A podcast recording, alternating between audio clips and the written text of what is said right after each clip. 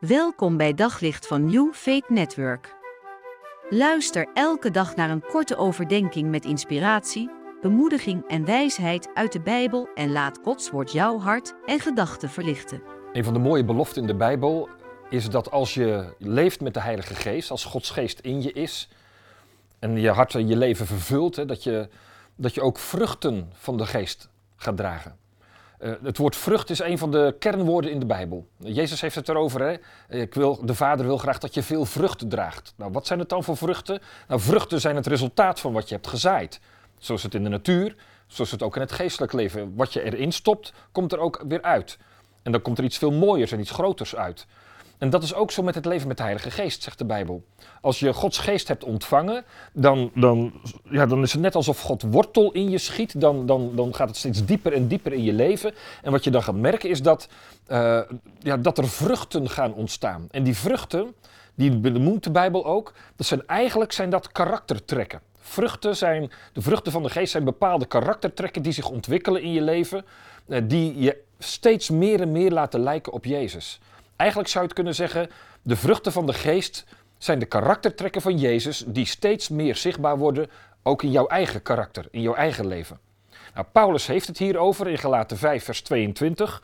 En dan zegt hij: Dit zijn de vruchten van de geest. De vrucht van de geest is liefde, vreugde, vrede, geduld, vriendelijkheid, goedheid, geloof, zachtmoedigheid en zelfbeheersing. Negen vruchten. En als je die vruchten ziet, dan zeg je, ja, dat is nou echt typisch Jezus. Zo, zo leefde Jezus, hier herken je Jezus in, dit had hij ook toen hij op aarde rondwandelde. Nou is het aparte dat er hier negen vruchten worden genoemd, maar dat Paulus spreekt over de vrucht van de geest, over één vrucht van de geest. Dat komt omdat er eigenlijk één vrucht is, één iets wat openbloeit in je leven als je vol bent van de Heilige Geest, en dat is namelijk liefde. Hier wordt het genoemd in dit Bijbelgedeelte als de eerste vrucht, maar eigenlijk is het de enige vrucht.